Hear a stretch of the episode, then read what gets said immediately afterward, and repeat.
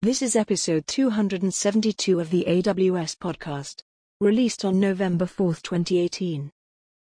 Some water. Hello, everyone, and welcome to the AWS podcast. Simon Elisha here with you. Great to have you back. And this is an on the road edition in beautiful Canberra, the capital of Australia. And I'm joined by a very, very special guest and an old colleague, Mr. Glenn Gore. Welcome, Glenn. Hey, Simon, awesome to be here.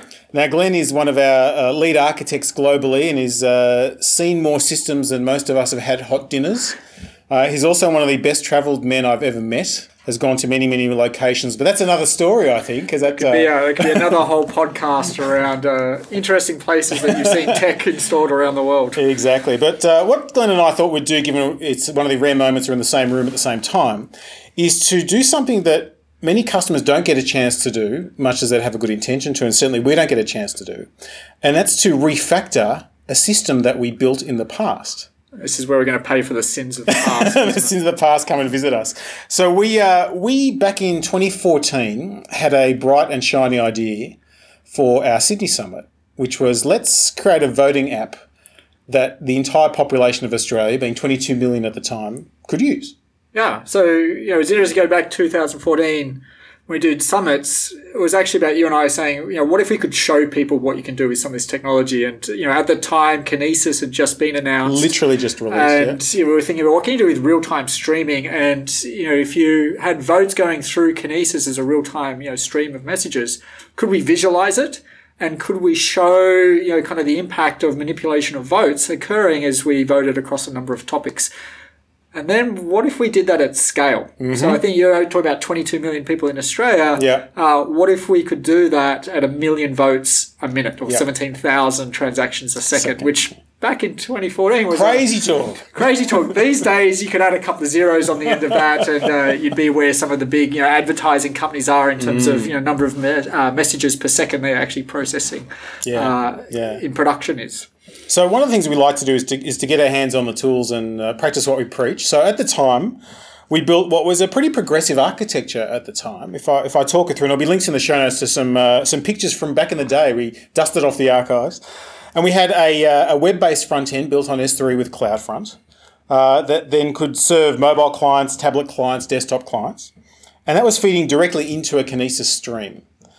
And that was then breaking off using some uh, Kinesis client library and also the Kinesis Redshift connector uh, that were running on hosts. Remember those EC2 Yeah, yeah. hosts in an auto scaling group? That's right, and that was where I got my hands dirty again in Java, and I still haven't recovered from that experience.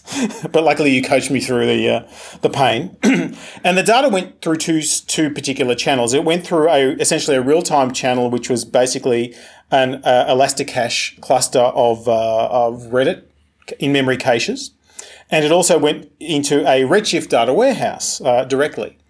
And then we had two forms of visualization. We had a what we called a tally room app, which was uh, a Ruby-based app built in Sinatra and deployed using Elastic Beanstalk, and that was visualized again through S3 uh, served web pages because we didn't want to manage any servers as much as we could. And then for analytics, we we're using a, a partner solution from the AWS marketplace, uh, Jaspersoft. And so this worked, didn't it? Well, eventually it did. So I think the biggest challenge was remember I think it was late one night I was working on it and I, I rang you up and said um, I can't prove that this goes as fast as it can because I can't get enough data in. yeah. Which was you know Q Super Glenn. Aha! Well, this is where you know the interesting. You know, building an application that you think can achieve high performance uh, scale is one thing. How do you actually test it? Particularly again, you know, how do you generate a million messages a minute? A Uh, minute. It sounded easy to say a million a minute, didn't it? yeah, a million a minute. Uh, thank God we did do a million a second back then. But uh, you know, and it was it was exact back back in 2014, which is not that long ago. it's let's only be four honest. years ago. Uh, Four years ago. You know, this is when you know C3, C4s, C5s Yeah. had just started to to come out, and we were pushing the boundaries on a lot of uh, these aspects. And by the way, you know, this is back when uh, things like Kinesis Client Library (KCL) it was just being launched. Mm. Yep. I lost a whole day trying to get Java dependencies working for it, which uh, is an infamous story of one of the internal hackathons the team like to remind me of. But uh, you know, this is we didn't have things, for example, like uh, Kinesis uh, producer library, for example. KPL wasn't around. Uh, all of this was kind of cutting new ground. We had the service team actually working with us as well as kind of as an interest. Yeah, let's see what Hmm. Happens. when we push this thing, what is it going to do? Yeah. Yeah, uh, and there was lots of learnings from it. But uh, what was interesting was also then looking at this in terms of what were the costs involved Yeah. with it as Yeah. well. So we wanted to be pretty transparent around. Because often we get feedback from customers, they hear this great technology Hmm. and it can sound pretty complex. I mean, you hear this today where people talk about serverless and all the components you need around the whole developer tool chain and uh, the monitoring systems and security frameworks you put around if you haven't been living and breathing, you think, man, this sounds more complex than just standing up a physical server or an EC2 instance. And, uh, you know, that's pretty easy. I understand that. Uh, and it was uh, interesting going through those same challenges back then.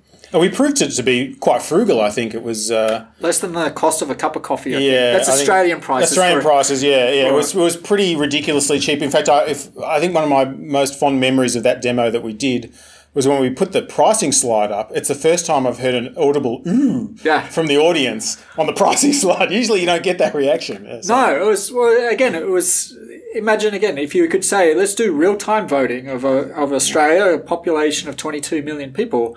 I think it was like thirteen dollars. Yeah, it was something like that, around yeah. there as the very low. total cost Yeah. uh, of doing that. That included everything from the website to the analytics to the streaming engine. Yep. Uh, and then we actually did a. Uh, we looked then at the production side of it in terms of how did we actually produce the million messages, and you know that was really interesting as well because we interestingly it got into the the decision that a lot of customers face is when should I upgrade my EC2 instances? you know, if I've been using back then it was uh, C3s that we were Yep. using. C4s have been announced. What's the actual performance difference? When's the break even it? point? And When's so- the benefit? Yeah. so in 2015, we actually went back and revisited this and looked at, well, what would happen if we were to refresh the application? And it's got one of the best data points. I still use it today, you know, three, four years later, which is by moving between instance families. If you look at the increase in your bang for buck in your performance, even though the instances sometimes may be a little bit more expensive, uh, in this particular use case for Sentimentizer, it was 255% Wow. more performance dollar for dollar Wow. uh, just by upgrading the instance type. And the nice thing, the nice thing was as well, given the architecture, is the upgrade of the instance type was really changing the autoscale group configuration. The launch click config. click of a mouse button. Didn't have to go back and deal with the nightmare of Java libraries, uh, which I think we both of us got scar Yeah, we've, from. we've got the we, still, we haven't moved on, have we? I can I can tell. And, you know that was before we had things like uh, you know this is back on the verse version of the Kinesis API. Yep. You know every message was a uh, API call. There was That's no batching. no batch, exactly, So, exactly. You know, using batching today, we get an order of magnitude improvement just by making that single change. Correct. So, so I think that that 2014 to 2015 transition is interesting because that's probably the the easier and more classic infrastructure focus. Let's let's refresh the instance types, which you should do because Yeah. you typically get good bang for your buck, as we saw. But what we wanted to do today is to really sit down and and we haven't done well pretty much any planning for this. So No, this is, this this is by design. Yeah. This is by design because you know, the original Sentimentizer was developed primarily over IRC chat at very odd hours of the day, which was Over a couple of weeks. keeping it old school. Yeah, it only took a couple of weeks to do in our sort of spare time because we have so much of that. Yeah. And so what we thought we'd do is sit down together and think about with the tools we have available to us today, how would we build the same solution? And and it was interesting when I was on the plane yesterday, I was sort of thinking through that process. And and for me it was reducing a lot of things that were in there that were complex, but also adding things that add functionality that we just didn't have before. Yeah. Yeah. So, I mean, things like serverless, for example, Yeah. would allow us to simplify it. But at the same time, you and I were focused on the performance aspects and getting it ready for, uh, you know, a, a keynote presentation. And the Yeah. challenge with keynote presentations isn't, uh, you know, a lot of time in the industry, there's always that question, are they really live or not? Well, Yeah, I can yeah, tell you, yeah. uh, this was live. And Live as it gets. so therefore, it had to be absolutely bulletproof. Yeah. And so, while we looked at the performance characteristics, we didn't really actually look at the security aspects. which, again, if you're looking at uh, a voting app, Mm, Yep. absolutely, people are going to try and game that system as much as they can. So I think maybe that's what we look at: is where can we simplify, Simon? Yep. But then where would we make this more robust from a security posture? Because that's exactly. where the two biggest changes. are Yeah, yeah, and that's where I think you know neither of us were, were hugely happy with the approach we had, where we had the uh, the interface which was based on S3 using a JavaScript SDK call to Kin- the Kinesis client library. What could go wrong with that? Yeah, using some some lockdown but still fixed credentials, which was not great. So if we did it again, uh, obviously Amazon Cognito would be the first point of call. Yeah. because it means we can vend credentials. Yeah, so Cognito's really good. We could use that uh, out through the mobile devices, through the browsers, uh, and that would allow us to not only identify users but also start looking at things like fraudulent behaviors. For example, being able to tag a anonymous uh, user and making sure they're not voting multiple times, for Yeah. example, off the same device. So there's lots of uh, additional things we could have done in reporting and measurement of uh, who the actual end users were. In the original system, a vote was effectively had none of that metadata or associated right. with it. There was no there was no identity being tagged with the votes. No, no, exactly. And, and in many voting situations, that's by design as well. They don't want to, to, to be able to tie back a vote to someone. But for other applications, tying back There's- is well, important. that's an interesting point, Simon, because there's there's this whole concept of you want to be anonymous and not be person identifiable. Yeah. But I still need to be able to identify a device as a unique endpoint, so that you know, uh, again, people aren't doing multiple voting, etc. the system. And so Cognito is really nice at being able to do it because it gives me lots of options where I could have authenticated usage where I understand who the identity is, or unauthenticated, but I can still track the end device uh, or the end client so that I can track the, you know, how many votes was it doing? Was it being used uh, inappropriately, for example? Exactly. And the, and the other benefit there is we take the reuse of any credentials off the table. So Correct. credentials are constantly revended and are always fresh. The, the other thing we could look at, because one of the things that always sort of troubled me somewhat is we were, we were writing directly to that Kinesis endpoint, which is great. It's a robust endpoint. Uh, however, probably not the best design pattern uh, for, again, some of the uh, other aspects you want to protect against. So things like throttling, if you want to give developer access to things, uh, if you want cost, some sort of cost control, etc. So really, the Amazon API Gateway, I think, fits in as a proxy in front of that layer, which is actually pretty easy to set up. Yeah, so you know, this is one of the sometimes I'd say the most misunderstood aspects of clean architecture is where are the abstraction points Mm. Yep. you want between the components. Yep. And you know, often when I look at and do reviews of uh, customers' applications, it's the failure of having the right abstraction points in the right places that is often where the weak or the brittle parts of their architecture is. And in this particular scenario, API Gateway gives you just so much out of the box around, again, security controls, uh, you know, uh, telemetry data around what is happening, throttling, uh, version control. Yes. As we start then looking at, you know, maybe we have a bit of serverless Lambda Yeah. uh, functions behind it. But API Gateway it just allows us to do that. Or what about if we want to transform? What if we want to actually modify the data as it comes through? Uh, again, we didn't really think about the lifespan of this. And, you know, the reality, Simon, is if we deploy this production, you know, let's say we had a little startup that was doing this. Hmm. It's scary to think our code was likely to have still been in production. Yes.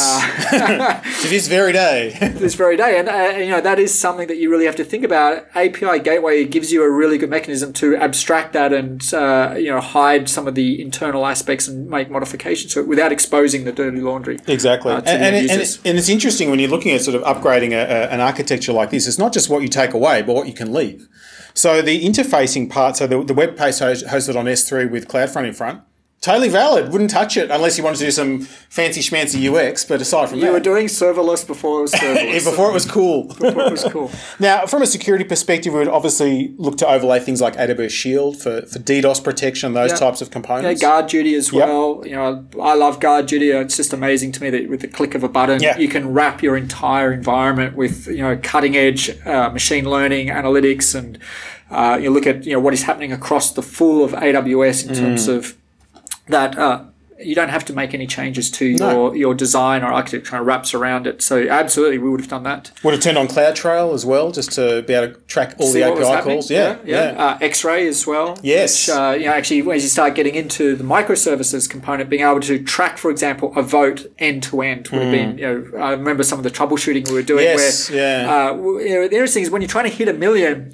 Uh, Simon and I are both pretty pedantic, precise people, and so we're trying to hit exactly It had to be. exactly one million. And there was a couple of messages that kept missing. You know, it was like you know seven or ten messages a minute would just disappear. Trying to understand where those seven or ten were going was a nightmare back then. In terms of you can imagine the the volume of logs we had of every Yeah. single log transaction.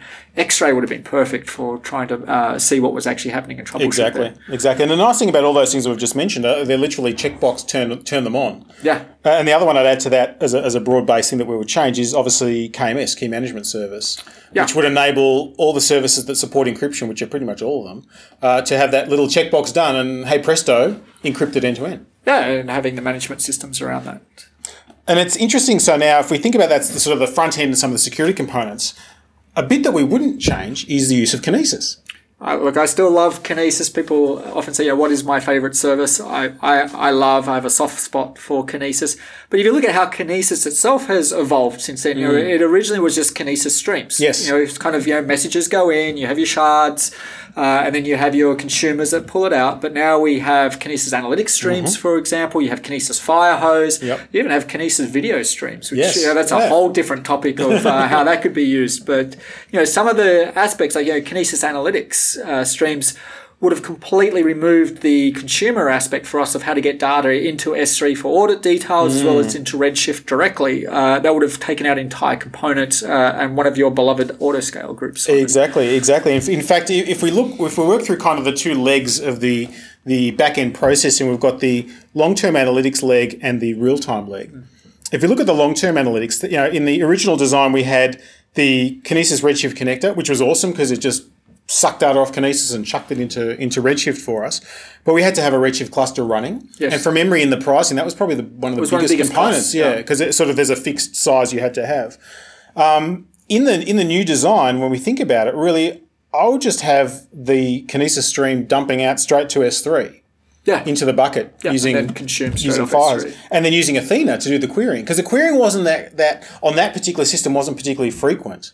Well, the, the lucky thing we had too was the schema that we actually used for the voting Yeah. data was relatively simple, simple, and yeah. it was structured. Yep. So, yeah, absolutely great use case for using Athena to uh, use that and then pull reports out of that using QuickSight, for example. Exactly, and, and probably the only the only adjustment we might make is is maybe formatting that data into Parquet or or something that would suit the types of queries we'd be running using Athena to minimise any of the data processing cost of that. Correct. Well, yeah, another thing we could have done is, you know, we were only looking at a single use case of, you know, could we hit, you know, kind of for a couple of minutes on stage. Yeah. But again, if you're storing stuff in S3, it might have been good for us to use something like, uh, you know, having a Lambda function that could have done hourly roll-ups, for example. So I Mm. could see hour by hour uh, summary data so that if I'm looking at, you know, when was the peak of the day, Yep. uh, things like that are actually quite easy to do as a, as a streaming query, for example. That's right. Which could have just been dumped into like a DynamoDB table and Yep. presented. Yeah.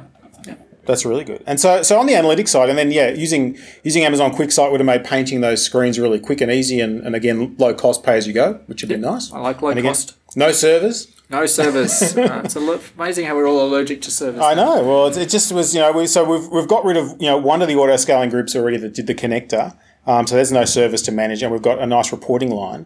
But really, what was probably one of the more complex parts for the day was the real time component, wasn't it? Was that, that feeding through the, the KCL into Elasticache. Um, in fact, we I think we even made a shift from from Memcache into To Redis. Redis, That's right. So we had the atomic uh, counters. Yeah, yeah, because we needed that that performance and. And to, to be fair, um, the, the Elasticache service has come a long way since since we were using the Redis Yeah, now we could have actually um, uh, multi AZ uh, uh, protection from that, and we could also be looking at how to synchronize that with DynamoDB, for example. Exactly, exactly. But but now I'd look to to get rid of that, and also, um, you know, I would have retired my dusty old uh, Ruby based Sinatra tally room app, showcasing my immense Ruby skills. I almost, I almost would love to find that code and just. Oh, I've publish got it still, and I'm not sharing it with anyone. Um, it wasn't great, but it did. You know, as with many things, and we all know in software design, sometimes doing the job is what you need.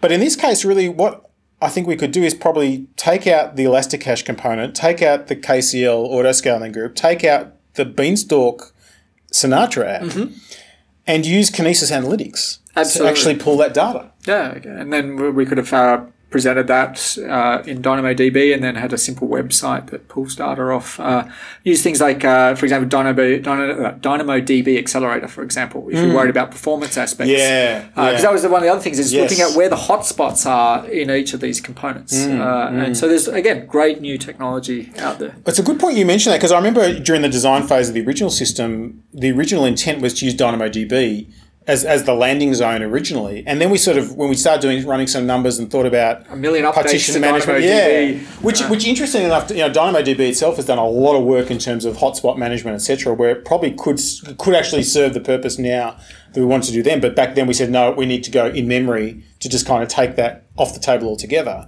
DAX actually gives us that happy middle ground now where we could use it if we wanted You could, to. yeah. And it's interesting, A lot of the decisions we made were based on this you know, kind of financial number that we were wanting to hit, Mm, which was trying yeah. to see how could you do this, but do it as cheaply as possible from an infrastructure point of view. Yeah. Uh, whereas, you know, if you fast forward four years now and you review this, you kind of say, well, what would the trade-off be between what's the infrastructure cost versus the operational cost of Yes. actually uh, supporting this long-term uh, at a production level of quality? And this is where I think we would make different trade-offs and simplify down and use DAX and other things. And that's the thing is you're, you're always balancing constraints, technical constraints, financial constraints, and, and what were constraints back then aren't necessarily the same constraints now. Well, the constraints are different. It's you know, you know we're changing the constraints ourselves Hmm. by looking at this, uh, you know, with 2020 vision in hindsight, Yeah, saying, yeah. okay, you know, what would we do? Uh, there's certain parts of the code base here I would never want to touch again. No. Uh, you know, one of, one of the things I remember doing is, you know, when we had to uh, write the producer code to Hmm. actually uh, populate it, uh, you know, the, the libraries at the time, even the AWS SDK, it was pretty heavy in terms of its SIG v4 signing, which is actually Mm. how each of the API calls is, is signed. And so, in my infinite wisdom, I thought, oh, I'll just reverse engineer and hand code that uh, in? Java. Yeah. I still pay for the sins of that. I think when I look at it, but, but you know that's what we had to do to Yeah. try and get the the level of throughput that we were trying to do and the latency. And because one of the things you really wanted to show was if it's real time, you know, we had some controls that we had on the on the laptop Mm, on stage that you know I think there was four different topics we were voting Yep, against. yep. And you had the kind of live worm. So you might remember this if you've ever watched things like election debates, Mm. for example, where you can see that real time sentiment analysis of, and it's it's flowing as people talk. Yeah. And that's what we wanted to do. Exactly. And so as you move that dial on stage saying, okay, it's positive, now let's change it negative, the producer had to shift its content uh, in real time. And, and so any latency that built up in the system, you know, if it, Mm. you know, one of the things we looked at, for example, was could we use SQS to Yes, actually kind right, of yes. populate into SQS and, And then then, have SQS pumping into Kinesis? But what that was doing was adding latency. And, you know, it was uh, producing, consuming at a different rate. Well, as you move that dial on stage, It'd be a bit awkward if you're like, okay, we're now making And now we wait, and now we're waiting and waiting and waiting. Yeah. Uh, Whereas we did that was it was it was basically pretty instantaneous. instantaneous, Yeah, yeah. And the interesting thing then is that is that the existing visualization component. So we had we had a, a site called Pulse, which was the real time average of voting sentiment, and something called Tea Leaves, which basically told you the total of all votes across all uh, sentiment topics. Again, that visualization could stay the same, or we could draw from a lot of the sophistications from Kinesis Analytics to actually drive probably a better I'd argue visualization than we had, particularly around things like you know sliding windows, sliding averages, Absolutely. that sort of stuff. That's hard. Yeah. we sort of, I think we sort of said we we're not. That's not part of our MVP for this. No. Whereas now it'd be like, yeah, for sure, I'd do that. Or, or even take it a step further and do predictions. Yeah, So, you know, what if we yes, start taking trends, yeah. SageMaker, for example, and coming up with a model around based on patterns of behavior? Could we predict where the voting is going to Mm, go? Uh, You know, is it going to keep trending up or is it going to flatten off? So again, there's all these new opportunities that back then, I mean, it was the stuff of science fiction, to be honest, back in 2014, thinking yeah, of how we would yeah. do this. Well, even even thinking back then, I mean, we used we used CloudFormation and, and some other tooling to to do deployments. I think we did a, a sort of a pull model onto the servers, which now you just use CodeDeploy to do. Um, but in in our particular model, given that we've pretty much eliminated all the all the um, The service. componentry, we just use SAM to deploy it and be done. Yeah, it's, a, it's a actually a really interesting point. I haven't thought about the development tool chain. Yeah, I that's true. Yeah, yeah. Well, remember Yeah, we were still, uh, you know, SCPing. Uh, Yeah, there was- uh, yeah, jar was- files around. There's a lot of jar uh, files. There was, yeah, and we had from memory we would upload the do, we'd upload the packages to S3, and then the AMI would pull down Correct. from S3. Yeah. So we could we could do a, a, form of rolling update, but it was pretty much hand rolled. It was hand rolled, and I think we even had the uh, Master Gold AMIs that Yes, we, we, we cooked baked, with all yeah, the we cooked them, dependencies. Uh, you know, and this is it's fascinating. 'cause, uh, I mean, it's been years since I've even had that style of conversation with customers yeah. around you know what we used to do back uh, back then, baking yeah. an AMI. I, Because we baked the AMIs because when the autoscaling group kicked in, which it did during the demo, we wanted it to spin up as quickly as possible. Correct. Whereas now in this model, we've got the, the Kinesis, which would manage itself now, whereas we were managing it, or it was it was being managed in concert with the KCL. correct. Now it would do it itself, and we wouldn't have to scale those um, those auto scaling groups we had because there's no there's no that load process is gone. Yeah, and this is one of the greatest simplifications uh, in the industry. Is just as you now think about scaling these applications, as you move towards more of serverless and managed components, a lot of them do a lot of the heavy lifting themselves. Uh, that you mean you can focus on. There's aspects like you know what is the analytics data we could have. You know, as you were so just saying, you know, it opens up all these new possibilities around you know what would be better metrics we could get from the data back in 2014, we were too busy on the engineering side Yeah. of actually, you know, trying to build the underlying capabilities, which there was no alternatives back then. Exactly, and and I think there's a there's a mental model thing here that's important, and and I think everyone has a maybe a different perspective on it, but.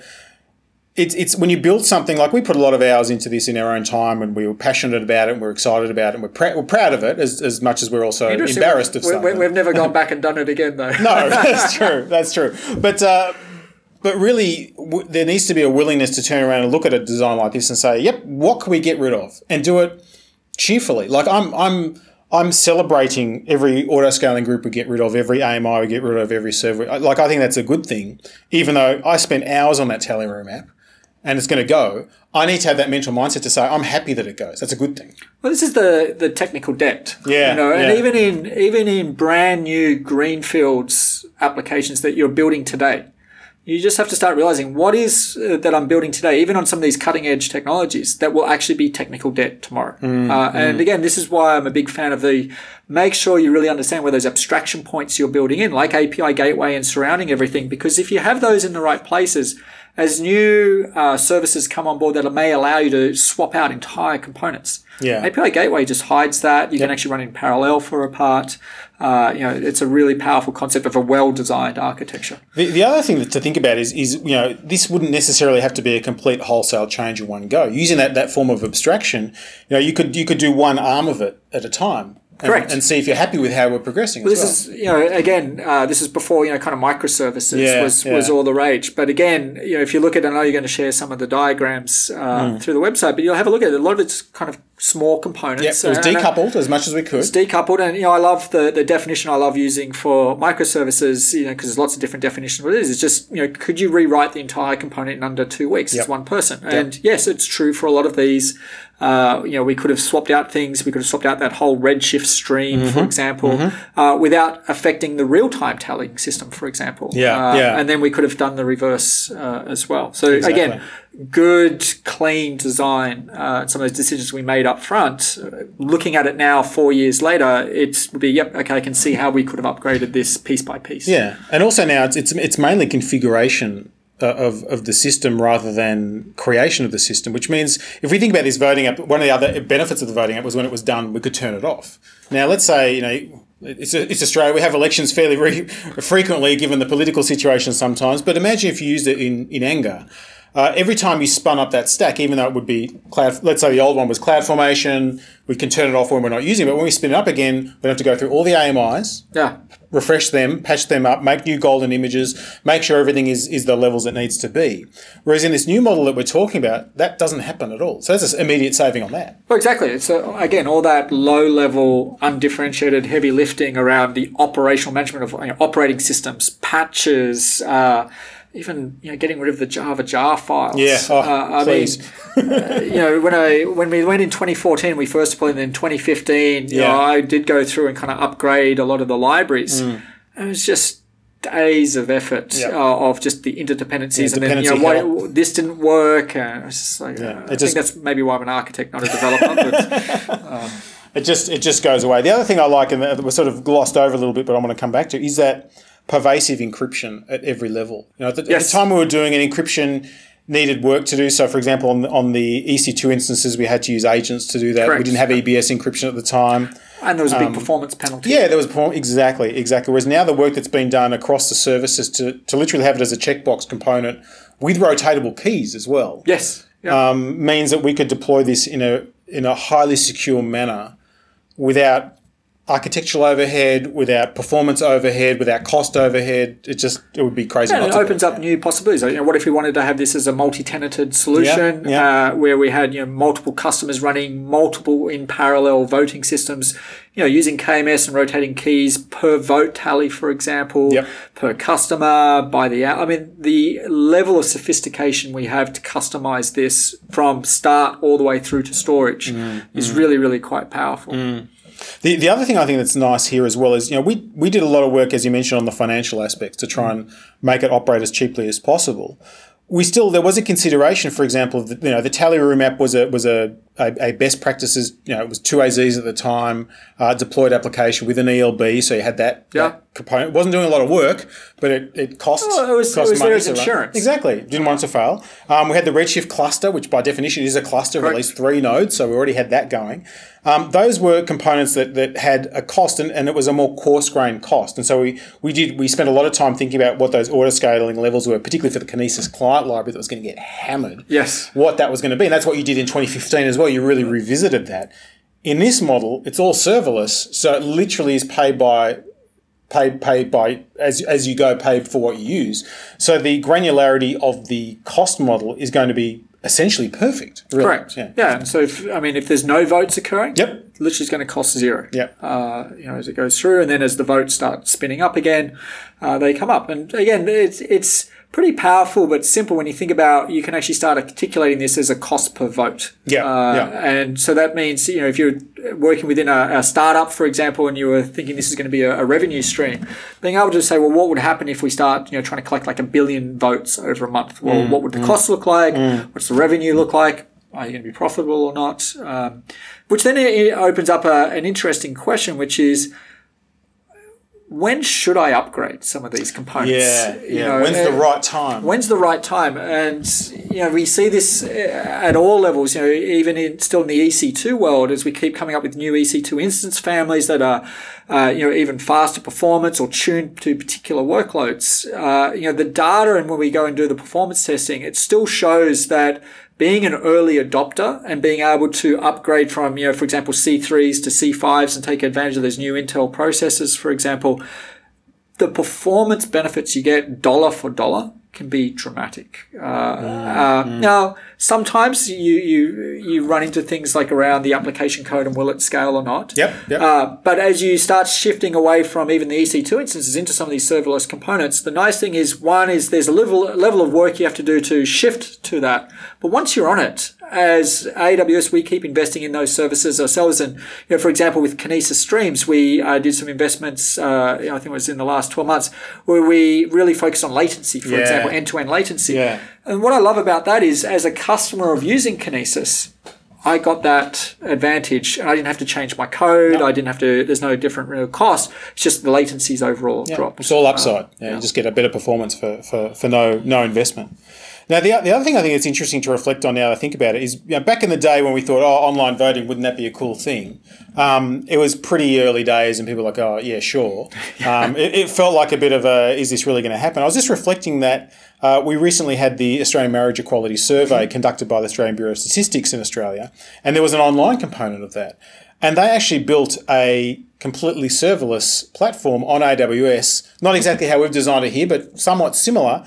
Um, and they tested it to, I think it was 400 uh, times the load of the census because they wanted to be sure it worked, and of course it did. But it's interesting to see customers using this in in a production environment. That the serverless mode of deploying high scale critical infrastructure is is here and now. Yeah, it's it's important be able to measure things in real time and quickly is is super important. I always use the example of if you think about call centers, for example, being able to see the real time sentiment analysis, for example, of what customers uh, are trying to call about or uh, product performance or you know website performance allows you that if you can see that real time, you can adjust how you're responding to customers, the insights you're giving, or you know the sales performance of a product versus the old way, which would be you know end of day batch reporting, Yeah. or some organisations end of week. Yeah, you know it's by too the late. time you've it's too late. You've just missed the entire opportunity to uh, identify or get an insight as to what's happening, how you could respond to that, and give real time feedback to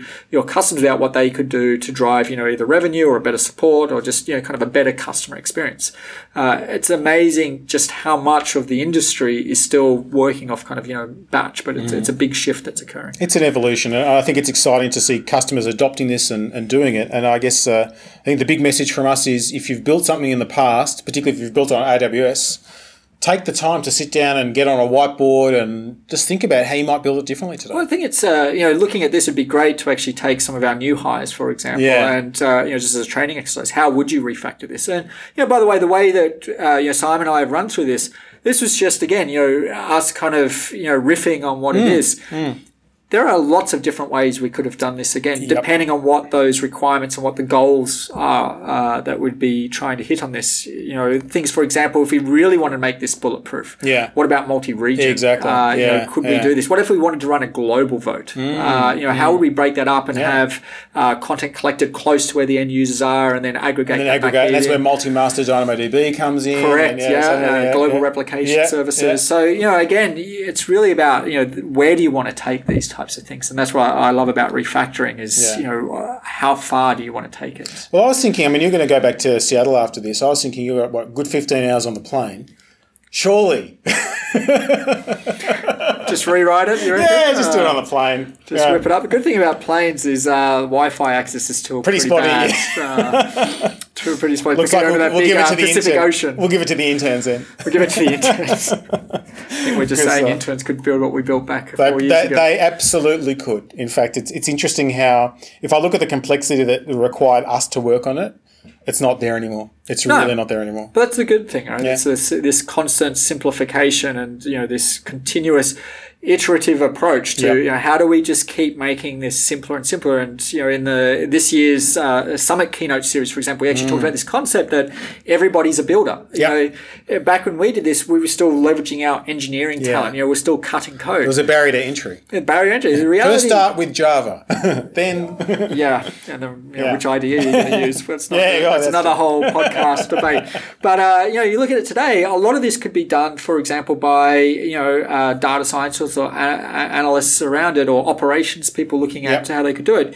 You don't need to cut as much code, if any code, uh, as you get through this. And again, if you look at where is this going in the future, you're just going to see this pattern uh, going where hopefully it's going to be you know kind of almost drag and drop uh, Yeah, style yeah. architectural components of you know how do I use serverless components, stitch them together visually to create some pretty complex application outcomes. For sure, for sure. Well, it just, I guess to sum up, you know, it's really about building the best system you can at the time with the constraints that you have, and then celebrating the fact that you can go back with relatively low friction and make it better later on. Yeah, and look, I, I really encourage you look at what applications you may have built that you think were cutting edge in the last couple of years. Uh, pull them out and sort of have a go at refactoring them. Just see it's it's actually pretty surprising looking at this just how much has changed. Uh, you don't really. You know, when you're looking at it on a daily basis Yeah, of just forget the rate changes of coming change, through, about you know, with more than a thousand plus changes every year coming Yeah. through the platform these days, uh, it's a really good exercise. So yeah, it's great to go through this with you, Simon. Thanks for joining us today on the podcast. My pleasure. And thanks everyone for listening. We do love to get your feedback. AWS podcast at amazon.com. And until next time, keep on building.